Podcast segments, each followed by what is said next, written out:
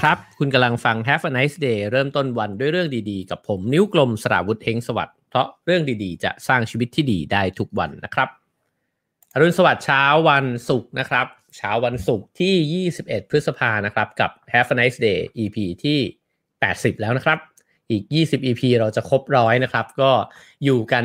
จนครบร้อยไปด้วยกันนะครับ โอเค เดี๋ยวเราจะค่อยๆเข้าสู่เนื้อหา ประจำวันนี้กันนะครับ ใครที่เข้ามาแล้วก็เช่นเคยนะครับสามารถสามารถสนับสนุน Have a nice day ได้นะครับ ด้วยการกดแชร์นะครับ คนละ 1 แชร์ ถ้าใครดูทาง Facebook นะครับ แล้วก็ทาง YouTube ก็ฝากกด subscribe กันไว้ด้วยนะครับ ใครที่เพิ่งเข้ามาดูคลิปนี้นะฮะ ก็กด subscribe กันไว้ได้นะครับ จะมีความรู้ดีๆเนี่ยมาเล่าสู่กันฟังอยู่เสมอๆนะฮะ แล้วก็ถ้าอยากจะดูสดนะครับ ก็7โมงเช้านะครับ ทุกจันทร์ถึงศุกร์นะฮะ7โมงเช้า เดี๋ยวพรุ่งนี้เราจะมีอีกหนึ่งรายการนะครับ เป็นรายการสั้นๆนะครับ ก็ฝากติดตามกันด้วยฮะ ตื่นขึ้นมาประมาณสัก8โมงนะฮะ แล้วเราจะมาเจอกันครับผม โอเค ก็ขอขอบคุณผู้สนับสนุนรายการของเราด้วยนะครับ ขอบคุณประกันสุขภาพส่วนบุคคลนะฮะ Signature Care จาก Signa สนับสนุนทุกการรุกของคนไทยให้คุณรุกไปได้ไกลกว่าจุดที่เคยล้ม Signa คิดและทำเพื่อชีวิตที่ดีของคุณนะครับ ขอบคุณ Signa มาณที่นี้นะครับ โอเคครับ หลังจากที่เราได้แชร์กันไปแล้วเรียบร้อยนะครับ เราก็จะมาเข้าสู่เนื้อหากันนะครับ ก็สวัสดีเพื่อนพี่น้องทาง Clubhouse ทุกคนด้วยนะฮะ จริงๆ ตอนแรกเนี่ยผมตั้งชื่อหัวข้อนี้นะฮะ หัวข้อในวันนี้เนี่ยไว้ว่า Apple ไม่เคยหล่นใส่หัวนิวตันนะฮะก็อยากจะจุดประกายว่าเออมันน่าสนใจดีเหมือนกันนะครับ ว่าคนที่เขาคิดสิ่งล้ำๆขึ้นมาในโลกใบนี้เนี่ย มันมีกระบวนการคิดยังไง แล้วก็เรามักจะได้ยินกันบ่อยๆนะฮะถึงช่วงเวลาปาฏิหาริย์เช่นเออเวลาที่พอนิวตันเนี่ยนั่งนั่งอยู่ดีๆ แล้วก็ Apple หล่นใส่หัวมา แล้วเขาก็สามารถคิดทฤษฎีแรงโน้มถ่วงขึ้นมาได้นะครับ ก็เลยอยากจะชวนกันมาลองค้นเข้าไปดูครับว่าจริงๆแล้วถ้าคนเราเนี่ยจะมีความคิดสร้างสรรค์นะครับ แล้วก็มีวิธีคิดในการที่จะสร้างนวัตกรรมขึ้นมา บนโลกใบนี้เนี่ย มันมีกระบวนการอะไรบ้างนะฮะก็เลยหยิบหนังสือเล่มนี้นะครับขึ้นมาลองชวนคุยนะครับ ชื่อว่า The Myth of Innovation นะครับ ก็เขียนโดยคุณสกอตเบอร์กุนนะฮะแล้วก็แปลโดยพี่ยุ้ยสรินีอาชวนันทกุลนะครับ ก็สำนักพิมพ์ Salt นะฮะปกเป็นแบบนี้นะครับ ก็ถ้าใครฟังวันนี้แล้วเกิดสนใจอยากจะลองหามาอ่านนะฮะก็ ตามอ่านได้เลยนะครับ โอเค ผมเล่าภาพรวมของหนังสือเล่มนี้ก่อนนะครับ จริงๆ หนังสือเล่มนี้เนี่ยชื่อน่าสนใจนะฮะ Myth of Innovation ก็แปลว่า มันเป็นมายาคตินะฮะเกี่ยวกับเรื่องของนวัตกรรม พูดง่าย ๆ ก็คือว่ามันอาจจะมีความเข้าใจผิด แล้วก็เรื่องที่เราถูกหลอกนะฮะมาเยอะแยะเลยเกี่ยวกับเรื่องของการสร้างนวัตกรรมขึ้นมาในโลกใบนี้นะครับ แล้วสิ่งเหล่านั้นมันเป็นอะไรบ้าง แล้วถ้าเกิดว่าเราสามารถทลายไอ้เจ้ามายาคติเหล่านี้ออกไปได้เนี่ยเราจะเป็นคนที่ใช้ความคิดสร้างสรรค์ ใช้ศักยภาพทางสมองของเราเนี่ยนะฮะได้ดีขึ้นยังไงบ้างนะครับ เพราะว่าบางครั้งเนี่ยถ้าเกิดว่าเราเข้าใจผิดว่ามันจะต้องทำแบบนั้นแล้วถึงจะคิดออกนะฮะมันก็อาจจะทำให้หลงทางก็ได้นะฮะหรือบางทีก็หมดกำลังใจก็ได้ว่าเอ้ยทำไมคนอื่นๆเขาใช้วิธีนั้นแล้วมันคิดออกกันหมดเลยแล้วเรายัง ไม่เห็นจะคิดสร้างสรรค์อะไรได้เลยนะครับ ผมคิดว่าหัวข้อนี้เนี่ยที่หยิบมาในวันนี้ก็เพราะว่าในช่วงเวลาแบบนี้นะฮะคือจริงๆหลายคนก็จะพูดบอกว่าในช่วงวิกฤตเนี่ยมันเป็นช่วงเวลาที่ขับเน้นความคิดสร้างสรรค์ที่สุดเลยนะฮะแล้วก็เวลาที่เราเล่นด้วยท่าเดิมๆเนี่ยมันอาจจะไม่ได้พาเราไปสู่จุดหมายใหม่ก็ได้นะฮะแล้วก็ในช่วงเวลาที่มันถูก disrupt จากทุกสิ่งทุกอย่างนะครับ ทั้งเทคโนโลยีนะครับ ทั้งในเรื่องของโควิดด้วยเนี่ย มันก็ขูดรีดให้เราต้องใช้พลังความคิดสร้างสรรค์เนี่ยให้มากขึ้นนะฮะก็เลยอยากจะชวนกันนะครับ คิดเรื่องความคิดสร้างสรรค์ แล้วก็มาดูกันว่า เราสามารถพัฒนาความคิดของเราเนี่ยไปได้ยังไงบ้างนะฮะเริ่มจากบทที่1นนะครับบทที่1เนี่ยเขาตั้งชื่อว่ามายาคติปิงแวบนะฮะผมเขียนเป็นภาษาของผมเองไว้ข้างล่างเนี่ยนะฮะว่าปิงแวบไม่มีจริงนะครับ ก็เราเราอาจจะเคยได้ยินกันมา เยอะนะฮะว่าคนที่ใช้ไอเดียความคิดสร้างสรรค์เนี่ย บางทีเขา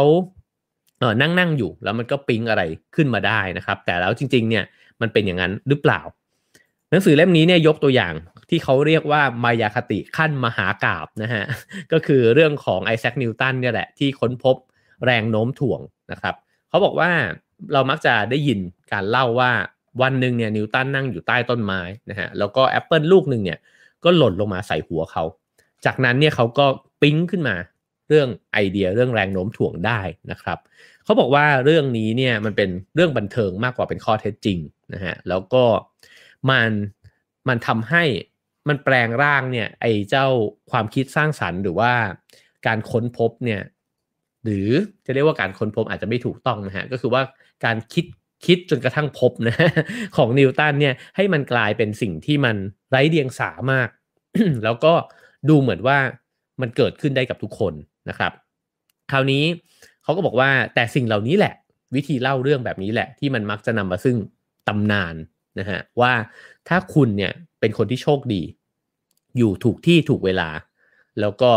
ไอ้เจ้าแอปเปิลนั้นมันหล่นมาใส่หัวคุณพอดีเนี่ย คุณก็ค้นพบได้เหมือนกัน สิ่งที่มันมองข้ามไปก็คือว่ามันมองข้ามการทำงานหนักนะฮะของคนคนหนึ่งเนี่ยไปสิ้นเชิงเลยนะครับเขาบอกว่ามีการถกเถียงกันเยอะนะฮะว่านิวตันเนี่ยเคยสังเกตลูกแอปเปิลเนี่ยหล่นจากต้นจริง ๆ หรือเปล่า แต่ในนี้เนี่ยเขียนบอกว่าที่แน่ๆเนี่ยไม่เคยมีแอปเปิลสักลูกหล่นใส่หัวเขามันก็เลยเหมือนเป็นวิธีเล่าเรื่องนะฮะที่ทำให้เรื่องมันเซ็กซี่ขึ้นนะครับ เพราะฉะนั้นอ๋อทีนี้ถ้ามันไม่เป็นแบบนั้นมันเป็นยังไง เขาก็บอกว่าเราลืมไปเลยว่าจริงๆแล้วเนี่ยอ๋อนิวตันเนี่ยก็เป็นนักศึกษานะครับ แล้วก็เป็นคนที่ทำงานเนี่ยหนักมากนะฮะแล้วก็เขาบอกว่าถ้าเราคิดว่า Apple หล่นใส่หัวแล้วเขาคิดออกเนี่ยเราก็ดูเบาการทำงานตลอด 20 ปีเนี่ยของนิวตันเนี่ยที่พยายามจะอธิบายเรื่องแรงโน้มถ่วงเนี่ยให้ให้คนเนี่ยได้เข้าใจกันนะครับ แล้วก็ยังบอกอีกนะฮะว่าจริงๆแล้วเขาไม่ได้เป็นคนค้นพบนะครับ แล้วก็ในโลกใบนี้เนี่ยมันก็มีมีคนที่ใช้เรื่องราวของแรงโน้มถ่วงเนี่ยมามาใช้ประโยชน์เนี่ยอยู่เยอะแล้วนะครับ เพียงแค่นิวตันเนี่ยเป็นคนที่อธิบายออกมา ได้ให้คนอื่นเนี่ยได้เข้าใจอย่างชัดเจนเท่านั้นเองนะฮะแล้วก็เขาบอกว่าลองมองภาพใหม่ว่านิวตันเนี่ยไม่ใช่ผู้ชายที่นั่งอยู่ใต้ต้นแอปเปิลแต่ว่า เป็นผู้ชายคนหนึ่งที่เขามีความอยากรู้อยากเห็นอย่างแรงกล้าเลยนะครับ แล้วก็อุทิศเวลาของตัวเองเนี่ย เพื่อสังเกตสิ่งต่างๆ ในโลกใบนี้ แล้วก็ไม่ใช่เพียงแค่แอปเปิลนะฮะแต่ว่าเขาเนี่ยมีนิสัยของการเพ่งมองดวงดาวบนฟ้านะครับ สังเกตวิธีที่แสงเนี่ยเดินทางผ่านอากาศ สังเกตสิ่งต่างๆ ในโลกไปนี้เพราะความอยากเข้าใจโลกนะครับ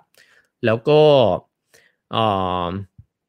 ไอ้เจ้าการปิงแวบเนี่ยบางทีมันอาจจะมาจากตำนานต่างๆ แล้วก็มาจากความคิดความเชื่อนะครับ แล้วเขาก็โยงไปถึงเรื่องของชาวกรีกโบราณที่เชื่อว่าความคิดทั้งหลายเนี่ยคือพลังอำนาจเหนือธรรมชาตินะฮะแล้วก็พูดถึงเทพธิดากลุ่มหนึ่ง ที่เขาเรียกกันว่า Muse นะฮะเราน่าจะเคยได้ยินคำว่า Muse ก็คือเทพธิดาที่เหมือนแบบมาเป่าหูเรา แล้วเราก็จะได้ยินอะไรบางอย่างขึ้นมานะครับ ซึ่ง Muse เนี่ยเป็นรากศัพท์นะครับของคำว่า museum แล้วก็ซึ่ง museum เนี่ยแปลตรงตัวได้ว่าสถานที่ของ Muse น่าสนใจมากเลยนะฮะ เพราะว่าแปลว่าเวลาที่เราเข้าไปใน museum เนี่ย เราก็จะได้ยินเสียงกระซิบจาก Muse เนี่ยเยอะแยะเต็มไปหมดเลยนะฮะ เห็นนู่นเห็นนี่เนี่ยจะอาจจะทำให้เราคิดอะไรบางอย่างออกมาก็ได้นะฮะ หรือคำว่า music เนี่ยก็มาจาก Muse เหมือนกันนะครับ music เนี่ยแปลตรงตัวว่าศิลปะของ Muse ซึ่งความคิดเหล่านี้เนี่ยของกรีกเนี่ยมันก็พยายามอธิบายนะครับว่ามนุษย์เนี่ยเวลาที่คิดอะไรขึ้นมายิ่งใหญ่หรือเจ๋งมากๆเนี่ยมันอาจจะเกิดขึ้นจากเทพธิดากระซิบก็ได้นะครับแต่ว่าพอมาจนถึงทุกวันนี้แล้วเนี่ยเราก็มีความเข้าใจต่อโลกต่อชีวิตเนี่ยเปลี่ยนแปลงไปพอสมควรนะครับ แล้วก็เขาก็ยกคำพูดของทิมเบอร์เนอร์สลีนะฮะซึ่งก็เป็นคนที่คิดคิดค้น World Wide Web ขึ้นมาลีเนี่ยบอกว่าอ๋อเวลาที่นักข่าวถามว่ามันมีเหตุการณ์อะไร ที่แบบสถานการณ์อะไรที่มันแบบปิ๊งขึ้นมา แล้วคุณก็คิดไอ้เจ้า World Wide Web เนี่ยออกมีไหมนะฮะเขาก็บอกว่าเวลาเขาตอบไปว่ามันไม่มีหรอกไอ้ไอ้การปิ๊งแวบแบบนั้นเนี่ยนักข่าวก็จะแบบผิดหวังมากนะฮะแล้วเขาก็พูดว่ามันก็เหมือนตำนาน Apple หล่นใส่หัวนิวตันนี่แหละ ว่ามันไม่จริง แต่เขาเชื่อในเรื่องของการ เก็บเล็กผสมน้อยมากกว่านะครับ และนี่คือแก่นนะฮะของบทนี้เดี๋ยวเราจะลองดูนะครับว่าว่าหนังสือเล่มนี้เนี่ยจะพาเราไปสู่บทสรุปนั้นได้ยังไงนะฮะเขาบอกว่าความคิดที่มันฟังดูยิ่งใหญ่ทุกเรื่องเนี่ยนะฮะมันอาจจะถูกหั่นซอยออกเป็นความคิดย่อยๆเนี่ยที่มีผู้คนเนี่ยรู้อยู่แล้วจำนวนมาก นะครับอันนี้น่าสนใจมาก เพราะว่าจริง ๆ แล้วเนี่ยเวลาที่เราเห็นนวัตกรรมนะฮะเราจะรู้สึกว่าเฮ้ยคนคนนี้มันสุดยอดเลยอะ่ะมันคิดไอ้เรื่องแบบนี้ออกมาได้ไงคำว่าคิดได้ไงวะเนี่ยมันก็เลยถูกบอกขึ้นมาใช่ไหมฮะเวลาเราเห็นงานไอเดียเจ๋งๆนะฮะสมัยที่ผมทำงานโฆษณาเนี่ยเวลาที่ใครคิดไอเดียเจ๋งๆออกครีเอทีฟเนี่ยเราก็จะบอกเฮ้ยมันคิดได้ไงวะแต่หนังสือเล่มนี้พยายามจะอธิบายว่าไอ้ความไอ้คำว่าคิดได้ไงวะเนี่ยถ้าลองซอยมันออกไปอะมันจะเห็น original ของมันเนี่ย เพียบเลยนะฮะว่าไอคนเนี้ยมันก็เคยไปเห็นสิ่งเนี้ยมา เคยได้ยินสิ่งนี้มา แล้วก็เก็บเล็กผสมน้อยเนี่ยมารวมกันนะครับจนกระทั่งกลายเป็นความคิดใหม่ที่มันเกิดขึ้นนะฮะทีนี้พอมองแบบนี้แล้วเนี่ยเราจะค่อยๆ ลบมายาคติเรื่องนวัตกรรมออกไปได้บ้างนะฮะว่ามันไม่ได้เกิดจากความฟลุกหรือว่าผู้วิเศษคนหนึ่งที่ไปเจอสถานการณ์นั้น แต่เราจะเห็นว่านวัตกรรมเนี่ยมันคือจิ๊กซอภาพใหญ่ แล้วจิ๊กซอนี้เนี่ยมันก็ประกอบไปด้วยองค์ประกอบจิ๊กซอตัวเล็กๆเนี่ยเพียบเลยใช่ไหมฮะ เช่นอาจจะมีอยู่ร้อยตัว แล้วไอโมเมนต์ที่ Apple หล่นใส่หัวนิวตันเนี่ย มันคือ moment ที่จิ๊กซอตัวสุดท้ายเนี่ย มันต่อป๊อกเข้าไปพอดีนะฮะไอ้แอปเปิลหล่นใส่หัวก็คือไม่มีจริงนั่นแหละฮะ แต่ว่าหมายถึงว่าจังหวะปิ๊งแวบนั่นน่ะมันก็คือ จิ๊กซอตัวนั้นน่ะ มันโป๊ะเข้าไปพอดีแล้วก็เออว่ะดีดนิ้ว ทุกคนก็ดีดนิ้วอ๋อโอเค คิดออกแล้วใช่ไหมฮะ แต่จริงๆไอ้คิดออกแล้วเนี่ย มันไม่ได้เกิดขึ้นใน moment นั้น moment เดียว เขาสะสมจิ๊กซอตัวเล็ก ๆ และความเข้าใจและการศึกษาและอะไรเนี่ย มาไม่รู้กี่ปีนะครับ มันถึงจะเกิดไอ้เจ้าสิ่งนั้นขึ้น หนังสือเล่มนี้เลยพยายามจะอธิบายนะครับว่าอ๋อวิธีหนึ่งที่เราจะคิดปิ๊งแวบขึ้นมาได้เนี่ย คิดถึงการปิ๊งแวบเนี่ยนะฮะก็คือจินตนาการว่าเรากำลังต่อจิ๊กซอเพียบเลยนะฮะแล้วก็จิ๊กซอตัวสุดท้ายที่เราเจอแล้วก็เสียบมันเข้าไปเนี่ยนั่นแหละคือภาวะของการปิ๊งแวบนะครับฉะนั้นเนี่ยแอปเปิลที่มันหล่นลงมา ถ้าไม่ตกใส่หัวก็คือหล่นลงมาอยู่ข้างหน้านิวตันเนี่ยนะฮะก็ไม่ใช่ห่วงยามที่มันวิเศษขนาดนั้น สิ่งสำคัญเนี่ยมันคืองานก่อนหน้านั้น และหลังจากนั้นต่างหาก อ่าอันนี้อันที่หนึ่งนะครับก็คือว่าก่อนหน้าที่มันจะนำมาซึ่งไอเดียแห่งนวัตกรรมเนี่ยมันต้องทำงานมาหนักมากเก็บเล็กผสมน้อยเนี่ยอาจจะพูดได้ว่ามาทั้งชีวิตเลยก็ได้นะครับ ถึงจะไอคนคนนั้นเนี่ยมันถึงจะสร้างสิ่งที่เรารู้สึกว่าคิดได้ไงวะขึ้นมา แต่สิ่งที่หนังสือเล่มนี้พยายามจะบอกอีกก็คือว่า แต่ว่าที่สำคัญไม่แพ้กันก็คือ หลังจากนั้นด้วย หลังจากที่คุณปิ๊งขึ้นมาแล้วเนี่ยคุณทำอะไรต่อนะครับคือคุณได้สร้างมันขึ้นมาหรือเปล่า หรือว่าคุณได้อธิบายสิ่งที่คุณค้นพบค้นเจอเนี่ยมาให้กับคนอื่นๆเนี่ยหรือเปล่านะครับ แล้วก็ฉะนั้นเนี่ยไอ้เจ้าความท้าทายของนวัตกรรมเนี่ยส่วนหนึ่งเนี่ยมันจึงอยู่ที่การตั้งโจทย์ ไม่ใช่แค่มองหาทางออก หมายความว่า เช่น สมมุติว่าถ้านิวตันเนี่ยเริ่มมีความคิดว่าเอ๊ะหรือโลกใบนี้มันน่าจะมีแรงอะไรบางอย่าง ที่มันดึงวัตถุเนี่ยลงสู่พื้นใช่ไหมครับ สมมุติฐานนี้เนี่ยมันจึงนำมาซึ่งการเก็บรวบรวมแล้วก็สังเกตครั้งแล้วครั้งเล่า เพื่อที่จะยืนยันออไอ้เจ้าไอ้สมมุติฐานนี้ใช่ไหมครับ ฉะนั้นเนี่ยถ้าเกิดว่าใครคนนึงไม่ได้ตั้งโจทย์เหล่านี้ไว้เลยเนี่ยก็ยากนะฮะที่จะมองเห็นข้อมูลต่างๆ ที่มันอยู่รายรอบตัวเราหรือว่าไอเดียต่างๆ ที่แต่ละคนคนอื่นๆเนี่ยเขาอาจจะเคยคิดขึ้นมา แล้วมันยังอาจจะไม่ได้ปิ๊งเท่ากับที่เราอยากจะให้เป็น ผมก็เลยคิดว่าอะถ้าเป็นทริคนะฮะ การตั้งโจทย์สำคัญมากเลย มันเหมือนกับคนที่บอกว่า ถ้าเราเริ่มอยากจะได้รถสมมติ คุณเริ่มอยากอยากจะซื้อรถอัลติสก็ได้อัลติสอาจจะง่ายไปเนะเพราะอัลติสมันเห็นหมดอยู่แล้วนะฮะถ้าคุณเริ่มอยากได้รถสีแดงนะครับ แล้วคุณเริ่มออกไปบนท้องถนนเนี่ยคุณก็จะเห็นแต่รถสีแดงเต็มไปหมดเลย ทั้งที่ก่อนหน้านี้ไม่เคยเห็นเลย นี่ก็คือการตั้งโจทย์แล้วมันจึงมองเห็น ฉะนั้นเนี่ยถ้าเกิดว่าอยากจะคิดอะไรสักอย่างนะครับ การตั้งโจทย์เอาไว้ในใจเนี่ยมันจะทำให้เหมือนเรดาร์นะฮะแล้วก็ไปจับเอาไอเดียต่างๆ ที่มันอยู่รอบตัวเราเนี่ยให้มองเห็นมากขึ้นนะครับอีกหนึ่งตำนานนะฮะตำนานที่ยิ่งใหญ่ไม่แพ้นิวตันเนี่ยก็คือเรื่องยูเรกาของอะคิมิดิสนะฮะก็อย่างที่เราทราบดีว่าอะคิมิดิสเนี่ยก็ถูกให้กษัตริย์เนี่ยบอกว่าให้ลองตรวจสอบนะฮะของกำนันที่ มีคนให้มาว่ามันเป็นทองคำเก๊หรือว่าทองคำจริงนะครับ ซึ่งเขาก็ไม่รู้วิธีว่าจะทำได้ยังไงนะฮะจนกระทั่ง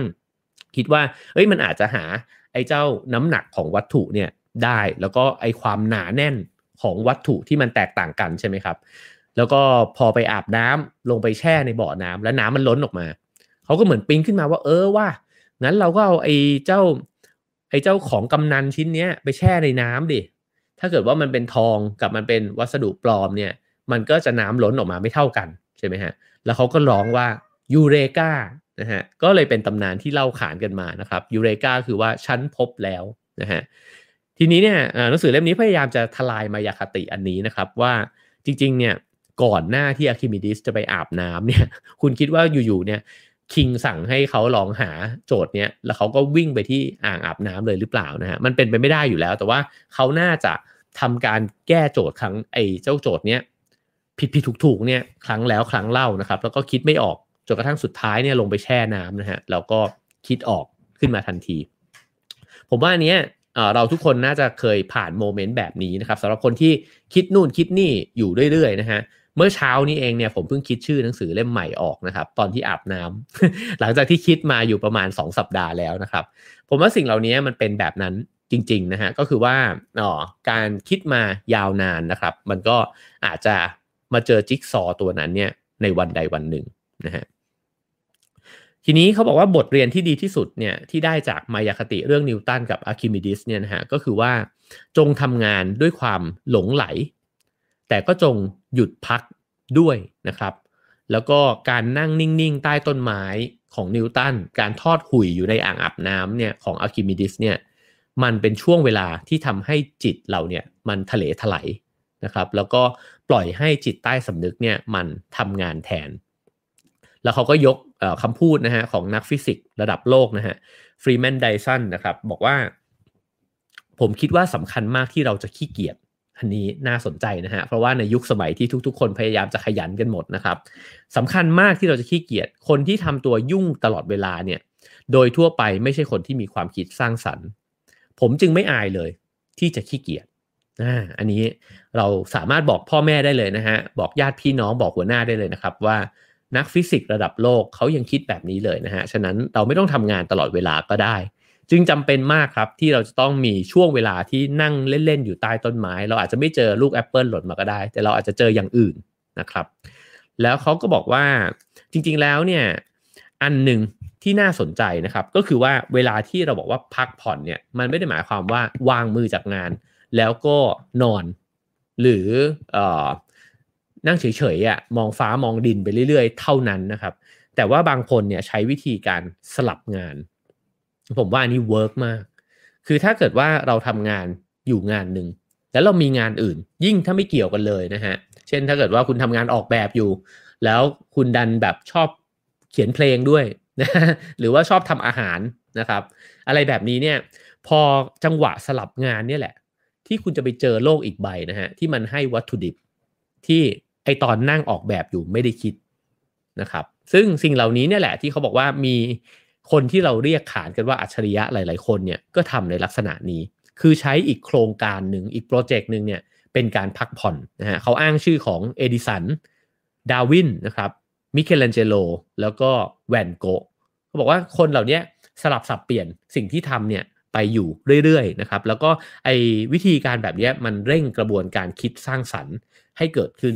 มากขึ้นนะฮะเพราะว่าผมว่าอันนี้น่าสนใจ เพราะว่าเรามักจะบอกว่าสมัยที่ทำงานโฆษณาเนี่ยเวลาที่คิดอะไรไม่ออกนะฮะมันจะมีในยุคนั้นเนี่ยมันยังไม่มีเว็บไซต์ สมัยผมเริ่มเริ่มเลยนะครับ มันจะมีหนังสือเล่มหนาๆเลย ที่เป็นโฟโต้สต็อก Image Bank ต่างๆ นานาเนี่ย เวลาที่คิดไม่ออกเนี่ยพี่ๆเขาจะบอกว่าไปกรีดหน้าหนังสือพวกเนี้ยเวลาที่เช่นสมมติว่าเราคิดเรื่องรถอยู่ เรากำลังจะคิดแอดขายรถนะครับ แต่ว่าเราก็นั่งคิดว่าเออรถมันเป็นยังไงมันวิ่งอยู่ในถนนอะไรเงี้ยนะครับ แต่พอไปเปิดรูปมแมลงแบบเนี้ยหรือว่าไปเจอเจอเสือชีตาขึ้นมา ซึ่งมันไม่เกี่ยวเลยเนี่ย เราก็จะคิดได้ว่าเออว่ะถ้าจะเล่าว่ารถเร็วเนี่ย เราใช้เสือชีตาเนี่ยมาช่วยเล่าได้นี่หว่า คือไอ้ความไม่เกี่ยวเนี่ยแหละนะฮะที่มันจะทำให้เกิด นวัตกรรม หรือเกิดความคิดสร้างสรรค์ขึ้นมานะเพราะฉะนั้นเนี่ยวิธีการย้ายงานก็คือการย้ายโลกแบบหนึ่งเหมือนกันนะครับ บางทีที่คิดไม่ออกเพราะหมกมุ่นในโลกแคบๆที่เราคิดเนี่ยมากเกินไป แล้วก็ซิกเซนมีไฮนะฮะซึ่งก็เป็นคนที่พูดเรื่อง flow สภาวะ flow เนี่ยนะครับเขาบอกว่าช่วงส่วนที่มันเกิดนวัตกรรมเนี่ยคือช่วงเปลี่ยนความคิดที่ เอาไปใช้งานได้จริงนะฮะก็คือว่าช่วงที่ใช้เวลามากที่สุด แล้วก็อาศัยการทำงานหนักที่สุดเนี่ยมันอาจจะไม่ได้นำมาซึ่งการค้นพบนะฮะแต่ว่าเวลาที่พอทำงานมานานหนักมากๆ แล้วมันโฟล์ปุ๊บเนี่ยมันก็จะเกิดผลลัพธ์บางอย่างปิ้งออกมาได้นะครับ แล้วก็อีกอีกอีกอันหนึ่งที่ในบทนี้เนี่ยเขาพยายามที่จะขีดเส้นใต้นะฮะคือเขาบอกว่านิวตันเนี่ยจริงๆแล้วเนี่ย มันเเขาเนี่ยห่างไกลมากจากการเป็นคนแรกนะฮะที่คิดถึงเรื่องของแรงโน้มถ่วง คือนิวตันไม่ใช่เป็นคนที่ค้นพบแล้วก็เป็นคนแรกอะที่มานั่งคุ้นคิดเรื่องนี้นะฮะ แต่เขาเนี่ยเป็นคนเดียวในยุคนั้นที่อธิบายเรื่องนี้ได้อย่างเที่ยงตรงต่างหากนะครับ ซึ่งก็เป็นผลจากการทำงานติดกันเนี่ยมาเป็นเวลาหลายปี อันนี้ก็สำคัญ นั่นคือสิ่งที่หนังสือเล่มนี้พยายามจะบอกว่า เจอแล้วทํำยังไงต่อนะฮะสมมุติว่าคิดออกแล้วได้สร้างมันออกมาหรือเปล่านะครับบางคนเนี่ยคิดอะไรเยอะมากผมเคยมีนะฮะเพื่อนบางคนเนี่ยเวลาที่ไปเที่ยวที่นู่นที่นี่แล้วบอกว่าเออเฮ้ยตรงนี้มันทำสวยมากเฮ้ยตรงนี้มันคิดได้ยังไงวะเนี่ย แล้วเขาก็จะบอกว่าเฮ้ยอันนี้เคยคิดนะ อันนี้กูเคยคิด อันนี้ก็เคยคิด ประเด็นก็คือว่ามันจะมีเพื่อนอีกคนหนึ่งถามขึ้นมาว่า แล้วทำไมมึงไม่ทำวะ เพราะฉะนั้นเนี่ยเรื่องที่ว่า อาจจะเคยมีคนเห็น Apple หล่นลงมาแล้วก็บอกว่าเฮ้ยหรือโลกนี้มีแรงโน้มถ่วงนะฮะแต่ไม่สามารถอธิบายได้ แต่ทำไมสิ่งที่ทำให้นิวตันยิ่งใหญ่ก็เพราะว่านิวตันเนี่ยนั่งลงอธิบายด้วยนะครับ แล้วก็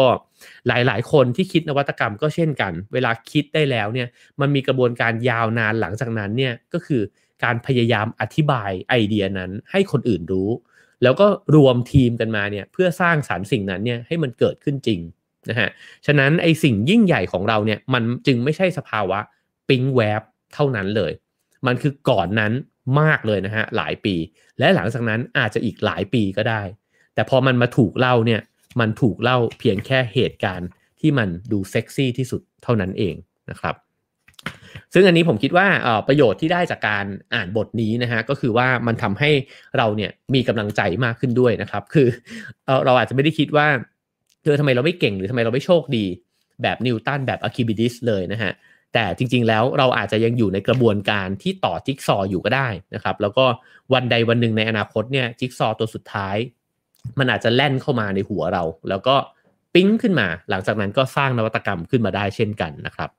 คราวนี้มาถึงบทที่2นะฮะอย่างที่บอกนะครับว่าหนังสือเล่มนี้พยายามจะรื้อความเข้าใจผิดเกี่ยวกับนวัตกรรมทั้งหลายนะฮะบทที่2เนี่ยเขาพูดเรื่องประวัติศาสตร์ นวัตกรรม แล้วก็พยายามที่จะทำให้เห็นว่า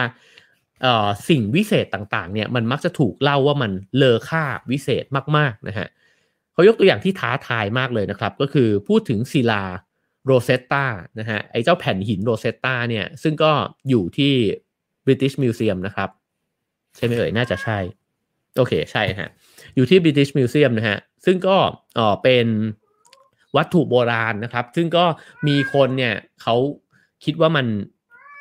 คือมันถูกยกย่องมาก ๆ เพราะว่ามันเป็นวัตถุชิ้นแรกนะครับที่มีตัวอักษรภาษาอียิปต์โบราณนะครับ แล้วก็กรีกเนี่ยปรากฏให้เห็นอยู่บนแผ่นเดียวกัน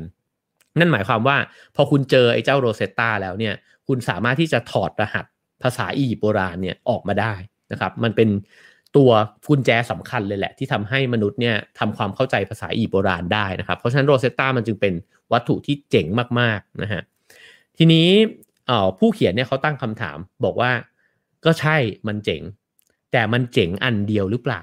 นะครับ เพราะมันเป็นไปไม่ได้เลยหรือที่ในยุคนั้นเนี่ยมันจะมีเอกสารอย่างอื่นนะฮะที่เขียนด้วยสองภาษานี้เนี่ยเหมือนกัน เช่นมันอาจจะมีหนังสือนะฮะที่เขียนแบบนี้เนี่ยอีกหลายเล่มก็ได้นะครับ แล้วซึ่งมันมันเป็นไปไม่ได้ยากเลย เพราะว่ากรีกเนี่ยก็ปกครองอียิปต์อยู่นานนานหลายปีนะครับ แล้วก็ถ้ามันเป็นแบบนั้นน่ะมันแปลว่าในยุคสมัยเดียวกันนี้เนี่ยมันมีสิ่งวิเศษแบบนี้อีกเยอะนะฮะอาจจะไม่ใช่ชิ้นเดียว แต่พอดีว่าโรเซตตาเนี่ยมันเหลืออยู่ชิ้นเดียว ซึ่งก็แน่นอนแหละพอมันเหลือชิ้นเดียว มันก็ต้องเจ๋งอยู่แล้วนะฮะประเด็นของเขาก็คือว่าในยุคสมัยเดียวกันนี้เนี่ยมันไม่ได้มีผู้วิเศษที่สร้างหรือคิดเนี่ยอะไรบางอย่างขึ้นมานะครับ แต่เพียงผู้เดียว แต่มันก็อาจจะคล้าย ๆ กันกับคำพูดที่บอกว่า แต่ละคนเนี่ยก็ล้วนแล้วแต่ยืนอยู่บนไหลยักษ์กันทั้งนั้นใช่ใชไหมฮะก็คือว่ามันมียักษ์มากมายเลยในคนที่มาก่อนเราเนี่ยที่ศึกษาค้นคว้าเรื่องต่างๆ นานา จนกระทั่งมาถึงรุ่นเราแล้วเราก็เราก็รวบรวมเอาความรู้ที่เขาศึกษามาตั้งนานเนี่ยมันย่นย่อเข้ามาใช่ไหมฮะเพราะว่าเรารู้จากที่เขารู้มาอยู่แล้วเนี่ยแล้วก็ขึ้นไปยืนบนไหล่เขา แล้วก็คิดอะไรบางอย่างออกนะครับ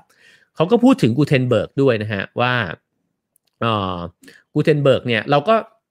เวลาเราพูดถึงฮีโร่เหล่านี้ในเส้นทางประวัติศาสตร์เนี่ยก็จะพบว่าโห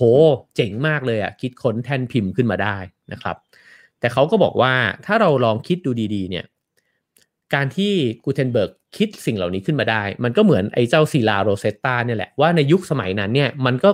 ประจวบเหมาะแล้วอะที่มันจะต้องเกิดสิ่งนี้ขึ้นนะฮะแล้วยังมีเหตุปัจจัยอีกเยอะแยะเลย ที่ประกอบสร้างขึ้นมาเป็น แท่นพิมพ์กูเทนเบิร์กนะฮะทั้งเรื่องของสถานการณ์โลกนะครับการเมืองโลก แล้วก็รวมถึงความบังเอิญด้วยนะฮะคือก็ถ้าเกิดว่าเราดูบริบททั้งหมดนะครับว่าพอมาถึงยุคนั้นแล้วนะฮะเริ่มมีการตั้งคำถามกับศาสนามากขึ้นเรื่อยๆนะครับ แล้วก็พอมาร์ตินลูเทอร์เนี่ยปฏิรูปศาสนาจักรนะฮะก็พยายามตั้งคำถามกับคริส โรมันคาทอลิกใช่ไหมครับ แล้วก็เกิดขึ้นมาเป็นการปฏิรูปศาสนิกเนี่ยนะฮะคริสคริสตจักรเนี่ยนะครับ แล้วก็เลยทำให้เกิดเป็นชนวนนะฮะในการพิมพ์ไบเบิลเนี่ยออกมา แล้วก็เผยแพร่ไบเบิลเนี่ยให้มันเป็นที่กว้างขวาง ชาวบ้านชาวช่องเนี่ยสามารถอ่านกันได้นะครับ ไอ้เจ้าแท่นพิมพ์เนี่ยมันก็เลยสำคัญ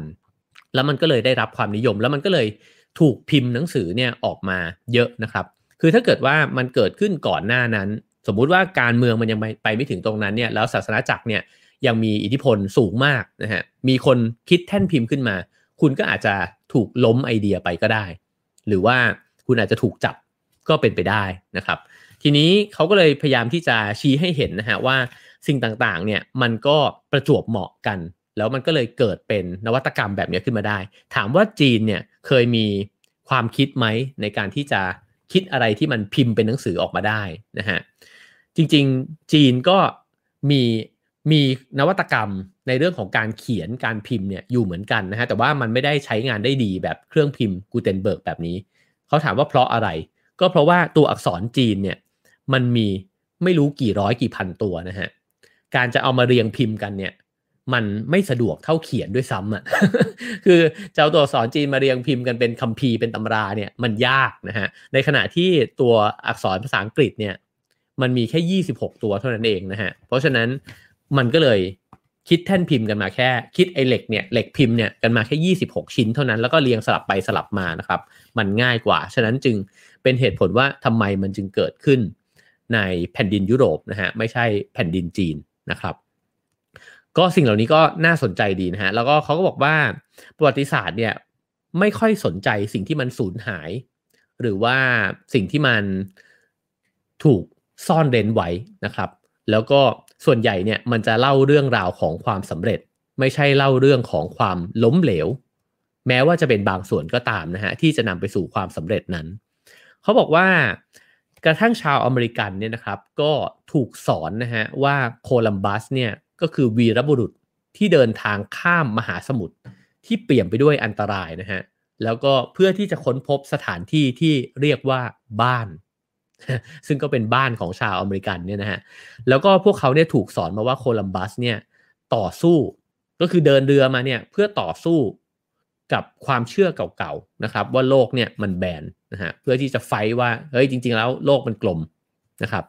ผมว่าอันนี้เราก็เคยเรียนมาเหมือนกันนะฮะ แต่จริง ๆ แล้วเนี่ยก่อนหน้านั้นเนี่ยนักเดินเรือเนี่ยก็ต่างรู้กันดีแล้วแหละว่าโลกเนี่ยมีสันฐานเป็นทรงกลมนะครับ แต่ว่าเขาไม่รู้ว่าโลกเนี่ยใหญ่ขนาดไหน ก็คือไอ้เจ้าความคิดแบบนี้มันมีมาก่อนแล้ว แล้วก็ถ้าจะดูบริบทเนี่ยโคลัมบัสก็ไม่ได้เดินทางไปเพื่อค้นพบแผ่นดินใหม่ในฐานะของนวัตกรรมนะฮะหรือว่านวัตกรหรือว่าคนที่พยายามค้นพบนะฮะแต่ว่าด้วยเศรษฐกิจนะฮะด้วยการเมือง แล้วก็ด้วยโอกาสที่คนเขาพูดกันว่าเฮ้ยมันมีแผ่นดินอื่นนะมันมีทรัพยากรอยู่นะครับแล้วก็บรรดานักเดินเรือทั้งหลายเนี่ยที่พยายามเป็นคนเสี่ยงโชคเนี่ยก็เอาไอเดียต่างๆเนี่ยไปเสนอกับบรรดากษัตริย์ในหลาย ๆประเทศนะครับโคลัมบัสเองก็เสนออยู่หลายประเทศนะฮะแล้วก็จนกระทั่งสุดท้ายก็เป็นสเปนที่ออกเงินให้ ซึ่งมันไม่ได้หมายความว่าโคลัมบัสเกิดไอเดียว่าเฮ้ยเดี๋ยวฉันจะไปค้นพบแผ่นดิน แล้วเราออกเดินเรือกันเถอะแบบนั้นนะฮะ คือผมว่าผู้เขียนหนังสือเล่มนี้เนี่ยมีความเหมือนถ้าเป็นภาษาบ้านๆก็คือมีความกวนตีนนะฮะก็คือพยายามที่จะมารื้อแหละว่าเอ้ยจริง ๆ ไอเหตุผลหรือว่าเรื่องราวต่างๆ ที่เรารู้สึกว่ามันเจ๋งมากๆ เนี่ยใจเย็นใจเย็นมันไม่ได้แบบเรียบง่ายขนาดนั้นนะครับ แล้วก็เขาบอกว่าเราก็ต้องไม่ลืมว่ามันก็เหมือนกับประวัติศาสตร์ทั้งหลายนะฮะที่มันก็ถูกเขียนขึ้นเนี่ยโดย ใครสักคนหนึ่งนะฮะที่พยายามที่จะใช้ข้อมูล แล้วก็ใช้หลักฐานต่างๆนะครับ แต่ในขณะเดียวกันเนี่ยก็เฉือนทิ้งเอาข้อมูลและหลักฐานหลาย ๆ อย่างเนี่ยออกไปด้วย แล้วก็พยายามที่จะตีความออกมานะครับ แล้วก็ให้มันเกิดเป็นเรื่องเล่าเนี่ยที่ที่มันสนุกและน่าสนใจเล่าไปแล้วคนรู้สึกว่าซีดนะฮะก็เพราะฉะนั้นก็ต้องไม่ลืมเรื่องนี้ด้วย แล้วจริง ๆ แล้วเนี่ยสิ่งเหล่านั้นมันก็ง่ายที่จะก่อให้เกิดมายาคติ เพราะว่า ความก้าวหน้าเนี่ยมันไม่เคยเป็นเส้นตรงนะฮะแต่ว่ามันเกิดเป็นเส้นเนี่ยที่แฉกออกไปเนี่ยมากมายกายกองแต่ไปหมด หรือบางทีเนี่ยมันก็วกวนเป็นเส้นที่เอ่อยึกไปวนไปวนมานะฮะก่อนที่มันจะก้าวไปข้างหน้าได้ด้วยซ้ำนะครับ ซึ่งมันก็น่าสนใจดีที่เขาบอกว่าเออเวลาที่เราพูดถึงเนี่ยนะฮะเรามักจะทำความเข้าใจสิ่งต่างๆ อย่างเรียบง่ายเนี่ยด้วยการแบ่งเป็นยุค นะครับแล้วก็คิดว่ายุคนี้พอมาถึงยุคนี้แล้วเนี่ยมนุษย์ก็เปลี่ยนแปลงไปเป็นแบบนี้พอมาถึงยุคนี้แล้วเกิดนวัตกรรมสิ่งนี้ขึ้น แล้วเราก็เปลี่ยนแปลงไปนะครับ แต่ว่าจริง ๆ มันก็เป็นแค่การพยายามทำความเข้าใจความเปลี่ยนแปลงของสังคมทั้งหลายนะของประวัติศาสตร์เนี่ยแต่ถ้าเราอยู่ในยุคสมัยนั้นน่ะเราไม่รู้หรอกนะครับว่ามันกำลังมีความเปลี่ยนแปลงอะไรเกิดขึ้นบ้าง แล้วมันก็ไม่เคยเปลี่ยนแปลงเนี่ยไปจากเหตุปัจจัยปัจจัยเดียวอยู่แล้ว ใช่ไหมฮะ แล้วก็เขาบอกว่าเวลาที่เราเห็นว่าสิ่งนั้นมันเจ๋งเนี่ย มันอาจจะเป็นเพราะว่าสภาพแวดล้อมทั้งหมดเนี่ย มันเอื้อให้เจ้าสิ่งนั้นเนี่ยมันเกิดขึ้นแล้วมันก็เจ๋ง เขาบอกไม่ต้องดูอะไรไกลเลย ลองดูอย่างเพลงฮิตก็ได้ เพลงฮิตที่ ในยุคสมัยเรานะฮะผมว่าเพลงที่มันเคยขึ้นชาร์ตอันดับหนึ่ง Hot Wave ทั้งหลายเนี่ยนะครับ โอ้รู้อายุเลยนะฮะ หรือ Fat Radio ก็ได้นะครับ มาถึงตอนนี้เนี่ยเราก็ไม่ได้ฟังกันแล้วนะครับ หรือนอกจากคิดถึงมากๆ ก็ถึงจะไปเปิดหาฟัง เขาบอกว่าเพลงฮิตเหล่านั้นเนี่ยมันก็ฮิตถล่มทลายในยุคนั้นนั่นแหละ แล้วก็มันก็ฮิตก็เพราะว่าในตอนนั้นคนมันชอบดนตรีแบบนั้นนะครับ แล้วก็เนื้อร้องแบบนั้นเนี่ยมันก็อาจจะเหมาะพอดี มันก็ไม่แปลกนะฮะที่มันจะฮิตแล้วก็ตอนที่มันฮิตมันก็ไม่ได้คลาสสิกอะไร มันก็เพียงแค่เกิดขึ้นจากเหตุปัจจัยทั้งหมดนะฮะที่จะเกิดขึ้นมาเท่านั้นเองนะครับ แล้วเขาก็อ้างคำพูดนะฮะของคนคนหนึ่งที่บอกว่า ไม่มีคนสติสมประกอบคนไหนหรอกที่เชื่อว่าความก้าวหน้าเนี่ยมันเกิดเป็นเส้นตรงทื่อๆไร้การสะดุด ไร้การวกกลับ แล้วก็ไม่มีการเบี่ยนเบนเลย แล้วก็ไม่มีอาการขาดหายไปเป็นช่วงๆด้วยนะครับ เขาบอกว่านวัตกรรมเนี่ยเป็นสิ่งที่คนมายกย่องกันทีหลังหลังจากที่มันเกิด ไม่ใช่คนคนหนึ่งเนี่ยตั้งใจว่าฉันจะสร้างนวัตกรรมขึ้นมา อย่างโทรศัพท์มือถือก็ได้นะฮะเขาบอกว่าโทรศัพท์มือถือเนี่ยมันก็เป็นสิ่งที่ค่อยๆวิวัฒนาการเนี่ยแล้วก็เกิดขึ้นจนกระทั่งกลายเป็นโทรศัพท์มือถือ แล้วก็กลายเป็นสมาร์ทโฟนนะครับแล้วก็ค่อยๆ เปลี่ยนโลกไป แต่จริง ๆแล้วเนี่ย เส้นปลาของมันเนี่ยมันก็ค่อยๆ เชื่อมโยงต่อเนื่องกันมานะครับจนกระทั่งมันก็เกิดขึ้นอย่างที่มันต้องเกิดขึ้นนั่นแหละนะฮะคือถามว่าเขาเขาพยายามที่จะรื้อสิ่งเหล่านี้ทำไมนะครับ ก็คือผมว่าอ่านแล้วเนี่ยมันก็จะได้กำลังใจว่าอ๋อถ้าอย่างนั้นมันก็มันก็เราไม่ได้จำเป็นจะต้องคิดอะไรที่มันแบบโหหลุดโลก แล้วมันอาจจะไม่มีด้วยนะฮะแต่ว่าเราเนี่ยก็ถ้าศึกษามากพอ ถ้ารวบรวมข้อมูลของยุคสมัยเราเนี่ยได้มากพอ เราก็จะเป็นหนึ่งในคนที่คิดไอเดียที่มันยืนอยู่บนไหลยักษ์เนี่ยขึ้นมาได้เหมือนกันนะฮะอาจจะไม่ต้องยิ่งใหญ่ก็ได้นะครับ แต่ว่ามันคิดได้นะฮะแล้วเขาก็พยายามพูดถึงว่าตอนที่คอมพิวเตอร์ Apple Apple II เนี่ยนะฮะอ่านว่า Apple II หรือเปล่า Apple 2ขีดเนี่ยนะครับของของ Steve Jobs เนี่ยมันถูกลอนช์ออกมาอยู่ในตลาดนะครับ ก็ คนถึงวันนี้คนก็จะบอกว่ามันเป็นความกล้าหาญมาก แล้วมันเป็นนวัตกรรมมาก เพราะว่าก่อนหน้านั้นเนี่ยไม่มีใครสามารถจินตนาการได้หรอกว่าคอมพิวเตอร์มันจะตั้งอยู่ในห้องทำงานของคนในบ้าน ใครมันจะมาคิดว่าบ้านต่างๆ นานาเนี่ยทุกหลังเนี่ยมันจะมีคอมพิวเตอร์แบบในทุกวันนี้นะครับ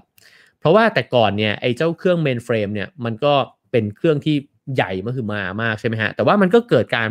พัฒนาตัวคอมพิวเตอร์ส่วนบุคคลเนี่ยมามากขึ้นเรื่อยๆนะครับ แล้วจริง ๆ แล้วในช่วงเวลาเดียวกันคือประมาณทศวรรษ 1970 เนี่ยนะฮะ มันมีอีกหลายบริษัทเลยที่พัฒนา ไอ้ PC เนี่ยขึ้นมาอยู่ อย่าง Xerox เนี่ยเขาก็ c r o c Park เนี่ยนะฮะก็คือสถาบันวิจัยของบริษัท Xerox เนี่ยก็ทำขึ้นมาแล้วด้วยซ้ำแล้วตั้งชื่อรุ่นแล้วว่ารุ่น Auto นะครับ แล้วก็ยังมีอีกนะฮะก็คือ Atari แล้วก็ Hewlett Packard เนี่ยก็ทำคอมพิวเตอร์ส่วนบุคคลขึ้นมาด้วยเหมือนกัน แล้วก็มีแผนอยู่ในมือแล้ว แต่เขายังไม่ลอนช์ Product ตัวนี้ออกมาสู่ตลาด ในขณะที่ Apple เนี่ยก็เปิดตัวเลยนะครับ แล้วก็ขายเลย เขาบอกว่าพอมาดูข้อเท็จจริงเรื่องนี้เนี่ยในวันนี้เนี่ยนะฮะก็ดูเหมือนว่า 2 บริษัทที่ทำคอมพิวเตอร์เอาไว้เนี่ยคิดคิดเอาไว้เนี่ยนะฮะดูโง่มากเลย เมื่อมองในมุมจากวันนี้นะครับ แต่ผู้เขียนเขาบอกว่าเราเนี่ยฉลาดเสมอแหละ เมื่อมองย้อนไปในอดีต เราก็จะคิดว่า โหเอ้ยทำไมแค่นี้คิดไม่ได้นะฮะแต่เขาบอกว่าในสมัยนั้นเนี่ยคนที่ตัดสินใจเรื่องธุรกิจเนี่ยก็ตัดสินใจด้วยเหตุผลของยุคสมัยนั้น แล้วก็มีเหตุผลในแบบของเขาด้วยกันทั้งนั้น สมมุติว่า Apple launch คอมพิวเตอร์ส่วนบุคคลออกมาเนี่ยแล้วมันขายไม่ได้เลย แน่นอนนะฮะ เราก็จะบอกว่า Apple นี่มันโง่จริงเลยนะไปขายทำไมตอนนั้น คือจริง ๆ เนี่ยสิ่งเหล่านี้เนี่ยมันมีคนทำอยู่ตลอดเวลานะครับ ผมว่า เอาอย่างในวงการหนังสือเนี่ยก็มีคนพยายามจะทำอีบุ๊กเนี่ยขายเนี่ยไม่รู้กี่เจ้าแล้วนะครับ แล้วเราก็อาจจะบอกว่า เออ พอพอเรามองเราก็บอกว่า ไม่ฉลาดเลยว่ะ เพราะมันทำเร็วไป เทรนด์มันยังไม่มา คนมันยังไม่พร้อมที่จะอาจจะอ่านจากหน้าจอนะครับ แต่ถ้าเกิดว่าเกิดเขาทำแล้วมันฮิตขึ้นมาเนี่ย เราก็จะบอกว่าเออว่าเขาเก่งชิเป่งเลยทำไมเขาเลือกลอนส์ตอนนี้วะทั้งทั้งที่ดูเหมือนจริง ๆ ตลาดมันก็ยังไม่พร้อมเลย นะฮะมันไม่มีใครบอกได้นะครับ คือเขาพยายามจะบอกว่ามันอาจจะไม่ใช่ความฉลาดของใครเลยก็ได้ แต่ว่ามันก็เป็นจังหวะแล้วก็การตัดสินใจของคนแต่ละคนที่มันแตกต่างกันนะครับ แล้วก็เขาฉายภาพให้เห็นว่า มันก็เหมือนเรื่องอื่นๆนะฮะที่ในยุคสมัยเดียวกันนั้นเนี่ยมันก็จะมีความคิดในแบบเดียวกันเนี่ยอีกหลายๆ คนหลายๆ องค์กรที่มันคิดอยู่เหมือนกันนะครับ เพียงแค่บางคนเนี่ย ไปเจอสิ่งที่มันใช่กว่า แล้วบางทีมันแช่ใช่ในรายละเอียดเท่านั้นเองนะฮะคือสมมุติคิดอ่อสมาร์ทโฟนเหมือนกัน สมมติอะคิดเรื่องไอ้เครื่องนี้ก็ได้ฮะนึกถึงตอนที่ iPod ออกมาใหม่ ๆ นะครับ มันก็มีเครื่อง MP3 เนี่ยออกมาตั้งเยอะแยะแล้วนะฮะ แต่ทำไม iPod มันถึงเป็นนวัตกรรมแล้วก็เปลี่ยนโลก เออมันเพราะอะไรนะครับ มันเพราะรูปลักษณ์หรือเปล่า มันเพราะเพลงที่มันใส่ลงไปได้เยอะกว่า MP3 เจ้าอื่นๆหรือเปล่า หรือมันเพราะว่าสตีฟจ็อบเนี่ยขึ้นไปพรีเซนต์ iPod เนี่ยบนเวทีอย่างอลังการหรือเปล่า คือเราไม่รู้ว่าอองค์ประกอบในการที่ทำให้สิ่งสิ่งหนึ่งที่มันอยู่ร่วมสมัยเดียวกับสิ่งอื่นเนี่ยที่มันคล้ายๆกันเนี่ยครับทำไมมันถึงโผล่ขึ้นมาได้ เหมือนตอนที่ดาวินพูดเรื่องทฤษฎีวิวัฒนาการใช่ไหมครับ ก็จริง ๆ ก็มีคนหนึ่งนะฮะ ขออภัยที่ลืมชื่อ ซึ่งเขาก็คิดเรื่องนี้อยู่ด้วยกันนะครับ แล้วก็แต่ว่าดาวินเนี่ยก็ประกาศทฤษฎีวิวัฒนาการนี้ออกมาในงานในงานในงานชุมนุมวิทยาศาสตร์เนี่ยครั้งหนึ่งนะฮะก็เลยทำให้ดาวินถูกจดจำว่าเป็นคนที่คิดทฤษฎีวิวัฒนาการเกิดขึ้นนะครับ ก็บทที่2เนี่ยเขาพยายามจะทำให้เห็นนะฮะว่า ถ้าอย่างนั้นเนี่ยแปลว่าในยุคสมัยหนึ่งเนี่ยมันมีองค์ประกอบและความรู้เนี่ยที่พร้อมที่จะให้เราเก็บเกี่ยวมาสร้างนวัตกรรมเนี่ยอยู่มากมายเต็มไปหมด มันจะมีคนที่ใกล้ ๆ กันเนี่ยที่คิดอะไรคล้าย ๆ กันอยู่นะครับ เพราะฉะนั้นไม่ได้มีผู้วิเศษคนนั้นนะครับ แล้วก็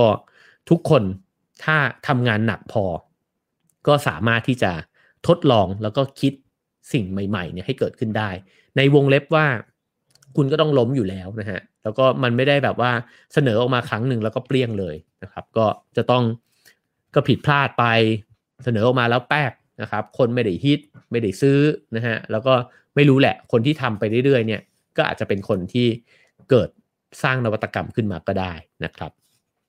มาถึงบทสุดท้ายนะฮะในวันนี้ที่จะเอามาเล่าสู่กันฟังนะครับ ก็คือบทที่3นะฮะเขาบอกว่าเออเรามักจะ พยายามมองหาสูตรสำเร็จนะครับ จริงๆแล้วกับทุกเรื่องแหละ แต่กับนวัตกรรมเนี่ยเราก็พยายามจะมองหาสูตรนั้นด้วย แล้วเวลาที่ใครสักคนหนึ่งคิดอะไรขึ้นมาได้ ถ้าเราได้คุยกับเขา หรือว่าถ้าเราเป็นสื่อแล้วเราได้สัมภาษณ์เขาเนี่ยเราจะพยายามถอดรหัสเคล็ดลับนะครับ ซึ่งในนี้เขาบอกว่าเหมือนเรากำลังจะพยายามร่างตำราพิชัยยุทธสำหรับนวัตกรรมขึ้นมานะฮะก็สิ่งเหล่านี้มันมีจริงหรือเปล่า ไอ้เจ้าสูตรรหัสความสำเร็จเนี่ยนะครับ สูตรรหัสของการคิดนวัตกรรมเนี่ยเขาบอกว่านวัตกรทั้งหลายเนี่ย เวลาที่ถูกสัมภาษณ์คำถามแรกเลยที่มักจะถามก็คือว่า คุณเริ่มต้นมันขึ้นมายังไง เนี่ย